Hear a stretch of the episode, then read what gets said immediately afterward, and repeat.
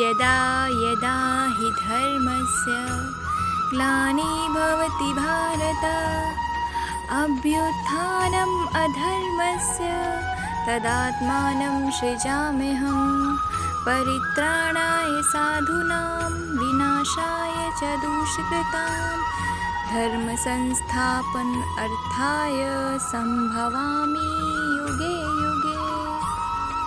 पवित्र श्री भागवत गीता, अध्याय छ योग। श्री भगवान बोले, जो पुरुष कर्म फल का आश्रय न लेकर करने योग्य कर्म करता है, वह सन्यासी तथा योगी है और केवल अग्नि का त्याग करने वाला सन्यासी नहीं है तथा केवल क्रियाओं का त्याग करने वाला अर्जुन, जिसको सन्यास ऐसा कहते हैं, उसी को तू योग, जान, क्योंकि संकल्पों का त्याग न करने वाला कोई भी पुरुष योगी नहीं होता। योग में आरूढ़ होने की इच्छा वाले मननशील पुरुष के लिए योग की प्राप्ति में निष्काम भाव से कर्म करना ही हेतु कहा जाता है, और योगारूढ़ हो जाने पर उस योगारूढ़ पुरुष का जो सर्व संकल्पों का अभाव है, वही कल्याण में हेतु कहा जाता है। जिस काल में न तो इंद्रियों के भोगों में और न कर्मों में ही आशक्त होता है, उस काल में सर्व संकल्पों का त्यागी पुरुष योगारूढ़ कहा जाता है। अपने द्वारा अपना संसार समुद्र से उद्धार करे और अपने को अधोगति में न डाले, क्योंकि यह मनुष्य आप ही तो अपना मित्र है और आप ही अपना शत्रु हैं। जिस जीवात्मा द्वारा मन और इंद्रियों सहित शरीर जीता हुआ है, उस जीवात्मा का तो वह आप ही मित्र है और जिसके द्वारा मन तथा इंद्रियाँ सहित शरीर नहीं जीता गया है, उसके लिए वह आप ही शत्रु के लिए सदृश शत्रुता में बरतता है। सर्दी, गर्मी और सुख दुखादि में तथा मान और अपमान में, जिसके अंतकरण की वृत्तियाँ भली भांति शांत है, ऐसे स्वाधीन आत्मा वाले पुरुष के ज्ञान में सच्चिदानंद घन परमात्मा सम्यक प्रकार से स्थित है। अर्थात उसके ज्ञान में परमात्मा के सिवा अन्य कुछ है ही नहीं। जिसका अंतकरण ज्ञान विज्ञान से तृप्त है, जिसकी स्थिति विकार रहित है जिसकी इंद्रियाँ भली भांति जीती हुई है और जिसके लिए मिट्टी, पत्थर और सुवर्ण समान है, वह योगी युक्त अर्थात भगवत प्राप्त है। ऐसा कहा जाता है। सुहृद।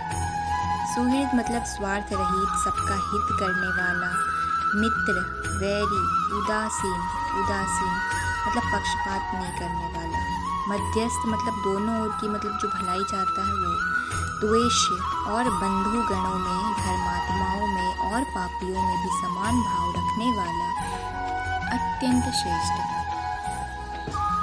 मन और इंद्रियों सहित शरीर को वश में रखने वाला आशा रहित और संग्रह रहित योगी अकेला ही एकांत स्थान में स्थित होकर आत्मा को निरंतर परमात्मा में लगाए।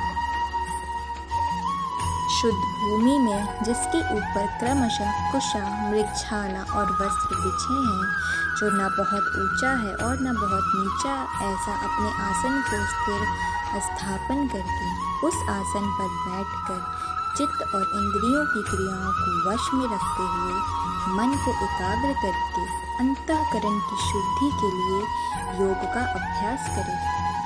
काया सिर और गले को समान एवं अचल धारण करके और स्थिर होकर अपनी नासिका के अग्रभाग पर दृष्टि जमाकर अन्य दिशाओं को न देखता हो ब्रह्मचारी के व्रत में स्थित भय रहित तथा भली भांति शांत अंतकरण वाला सावधान योगी मन को रोककर मुझमें चित वाला और मेरे परायण होकर स्थित हो वश में किए हुए मन वाला योगी इस प्रकार आत्मा को निरंतर मुझ परमेश्वर के स्वरूप में लगाता हुआ, मुझमें रहने वाली परमानंद की पराकाष्ठा रूप शांति को प्राप्त होता है। हे अर्जुन, यह योग न तो बहुत खाने वाले का, न बिल्कुल न खाने वाले का, न बहुत शयन करने की स्वभाव वाले का और न सदा जागने वाले का ही सिद्ध होता है। दुखों का नाश करने वाला योग तो यथा योग्य आहार विहार करने वाले का, कर्मों में यथा योग्य चेष्टा करने वाले का और यथा योग्य सोने तथा जागने वाले का ही सिद्ध होता है। अत्यंत वश में किया हुआ चित्त जिस काल में परमात्मा में ही भली भांति स्थित हो जाता है, उस काल में संपूर्ण भोगों से स्पृहा रहित पुरुष योग युक्त है ऐसा कहा जाता है। जिस प्रकार वायु रही, वायु रहित स्थान में स्थित दीपक चलायमान नहीं होता, वैसे ही उपमा परमात्मा के ध्यान में लगे हुए योगी के जीते हुए चित्त की कही गई है। योग के अभ्यास से निरुद्ध चित्त जिस अवस्था में उपराम हो जाता है और जिस अवस्था में परमात्मा के ध्यान से शुद्ध हुई सूक्ष्म बुद्धि द्वारा परमात्मा को साक्षात करता हुआ सचिदानंदन परमात्मा में संतुष्ट रहता है इंद्रियों से अतीत केवल शुद्ध हुई सूक्ष्म बुद्धि द्वारा ग्रहण करने योग्य जो अनंत आनंद है, उसको जिस अवस्था में अनुभव करता है और जिस अवस्था में स्थित यह योगी परमात्मा के स्वरूप से विचलित होता ही नहीं, परमात्मा की प्राप्ति रूप जिस लाभ को प्राप्त होकर उसे अधिक दूसरा कुछ भी लाभ नहीं मानता और परमात्मा प्राप्ति रूप जिस अवस्था में स्थित योगी बड़े भारी दुख से भी चलायमान नहीं होता, जो दुख रूप संसार के संयोग से रहित है तथा जिसका नाम योग है उसको जानना चाहिए। वह योग न उकताए हुए अर्थात धैर्य और उत्साह युक्त चित्त से निश्चय पूर्वक करना कर्तव्य है। संकल्प से उत्पन्न होने वाली संपूर्ण कामनाओं को निशेष रूप से त्याग कर और मन द्वारा इंद्रियों के समुदाय को भी सभी ओर से भली भांति रोक कर क्रम क्रम से अभ्यास करता हुआ उपरति को प्राप्त हो तथा धैर्य युक्त बुद्धि द्वारा मन को परमात्मा में स्थित करके परमात्मा के सिवा और कुछ भी चिंतन न करें। यह स्थिर न रहने वाला और चंचल मन जिस जिस शब्दादि विषय के निमित्त से संसार में विचरता है, उस उस विषय से रोक कर यानी हटा कर इसे बार बार परमात्मा में ही निरुद्ध करें। क्योंकि जिसका मन भली प्रकार शांत है, जो पाप से रहित है और जिसका रजोगुण शांत हो गया है, ऐसे इस सच्चिदानंद घन ब्रह्म के साथ एक ही भाव हुए योगी को उत्तम आनंद प्राप्त होता है। वह पाप रहित योगी इस प्रकार निरंतर आत्मा को परमात्मा में लगाता हुआ सुखपूर्वक परम ब्रह्म परमात्मा की प्राप्ति रूप अनंत आनंद का अनुभव करता है। सर्वव्यापी अनंत चेतन में एक ही भाव में स्थित स्थिति रूप योग से युक्त आत्मा वाला तथा सब में समभाव से देखने वाला योगी आत्मा को संपूर्ण भूतों में स्थित और संपूर्ण भूतों को आत्मा में कल्पित देखता है। जो पुरुष संपूर्ण भूतों में सबके आत्मरूप मुझ वासुदेव को ही व्यापक देखता है और संपूर्ण भूतों को मुझ वासुदेव के अंतर्गत देखता है, उसके लिए मैं अदृश्य नहीं होता और मेरे लिए अदृश्य वो नहीं होता। जो पुरुष एक ही भाव में स्थित होकर संपूर्ण भूतों में आत्मरूप से स्थित मुझ सचिदानंद घन वासुदेव को भजता है, वह योगी सब प्रकार से बरतता हुआ भी मुझमें ही बरतता है। हे अर्जुन, जो योगी, अपनी भांति, जैसे मनुष्य अपने मस्तक, हाथ, पैर और गुदादी के साथ ब्राह्मण, क्षत्रिय, शूद्र और मलेच्छादिकों का सा बर्ताव करता हुआ भी उनमें आत्मभाव अर्थात अपनापन समझ समान होने से सुख और दुख को समान ही देखता है। वैसे ही सब भूतों में देखना, अपनी भांति सम देखना, संपूर्ण भूतों में सम देखता है और सुख अथवा दुख में अपने सब में सम देखता है, वह योगी परम श्रेष्ठ माना गया है। अर्जुन बोले, हे मधुसूदन, जो यह योग आपने समभाव से कहा है, मन के चंचल होने से मैं इसकी नित्य स्थिति को नहीं देखता हूँ। क्योंकि हे श्री कृष्ण यह मन बड़ा चंचल ब्रह्मथन स्वभाव वाला, बड़ा दृढ़ और बलवान है। इसलिए उसको वश में करना मैं वायु को रोकने की भांति अत्यंत दुष्कर मानता हूँ। श्री भगवान बोले, हे महाबाहो, निसंदेह मन चंचल और कठिनता से वश में होने वाला है। परंतु हे कुंती पुत्र अर्जुन या अभ्यास और वैराग्य से वश में होता है, जिसका मन वश में किया हुआ नहीं है?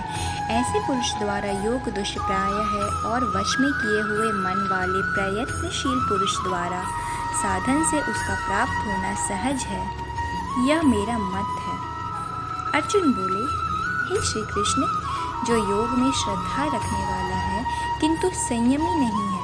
इस कारण जिसका मन अंतकाल में योग से विचलित हो गया है, ऐसा साधक योग की सिद्धि को अर्थात भगवत साक्षात्कार को न प्राप्त होकर किस गति को प्राप्त होता है? हे महाबाहो, क्या वह भगवत प्राप्ति के मार्ग में मोहित और आश्रय रहित पुरुष छिन छिन बादल की भांति दोनों ओर से भ्रष्ट होकर नष्ट तो नहीं हो जाता। हे श्री कृष्ण मेरे इस संशय को संपूर्ण रूप से छेदन करने के लिए आप ही योग्य हैं, क्योंकि आपके सिवा दूसरा इस संशय का छेदन करने वाला मिलना संभव नहीं है।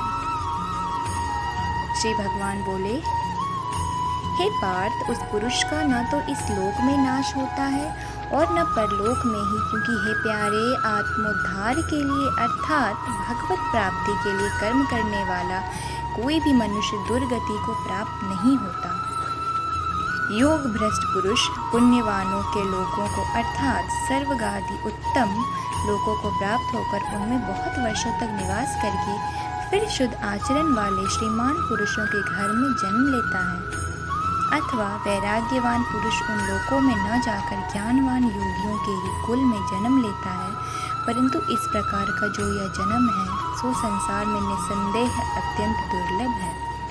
वहाँ उस पहले शरीर में संग्रह किए हुए बुद्धि संयोग को, अर्थात समबुद्धि रूप योग के संस्कारों को अनायास ही प्राप्त हो जाता है, और हे गुरुनंदन, उसके प्रभाव से वह फिर परमात्मा की प्राप्ति रूप सिद्धि के लिए पहले से ही बढ़कर प्रयत्न करता है। वह श्रीमानों के घर में जन्म लेने वाला योग भ्रष्ट पराधीन हुआ भी उस पहले के अभ्यास से ही निसंदेह भगवान की ओर आकर्षित किया जाता है तथा संबुद्धि रूप योग का जिज्ञासु भी वेद में कहे हुए सकाम कर्मों के फल को उल्लंघन कर जाता है। परंतु प्रयत्न पूर्वक अभ्यास करने वाला योगी तो पिछले अनेक जन्मों के संस्कार बल से इसी जन्म में संसिद्ध होकर संपूर्ण पापों से रहित हो, फिर तत्काल ही परम गति को प्राप्त हो जाता है। योगी तपस्वियों से श्रेष्ठ है शास्त्र ज्ञानियों से भी श्रेष्ठ माना गया है और सकान कर्म करने वाले से भी योगी श्रेष्ठ है। इससे हे अर्जुन, तू योगी हो।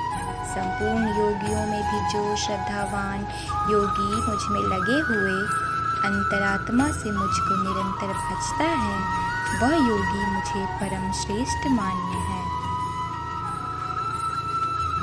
तो ये था हमारा छठा अध्याय। मतलब कि कृष्ण भगवान यहाँ पे समझाते हैं कि मन को जो भटकता हुआ मन है, उसे मतलब एकाग्रचित कर और फिर ध्यान कर, योग कर। पर अर्जुन कहते हैं कि मन तो बहुत ही चंचल है, उसको मतलब कि वश में करना बहुत ही मुश्किल है। अगर हम ध्यान लगाते हैं तो हमारा मन बहुत विचलित होता है इधर उधर की बातें मन में आती है तो फिर हम ध्यान कैसे लगाएँ? तो प्रभु श्री कृष्ण बताते हैं कि संभव है, अभ्यास से ये संभव है कि मन को भी हम वश में कर सकते हैं। और भगवान श्री कृष्ण यहाँ बोलते हैं कि तू संयम रख। सुख दुख मान, अपमान, हर चीज़ में तुम संयम रखना तो ज़्यादा उत्साहित हो, ना ज़्यादा परेशान हो। आत्मसंयम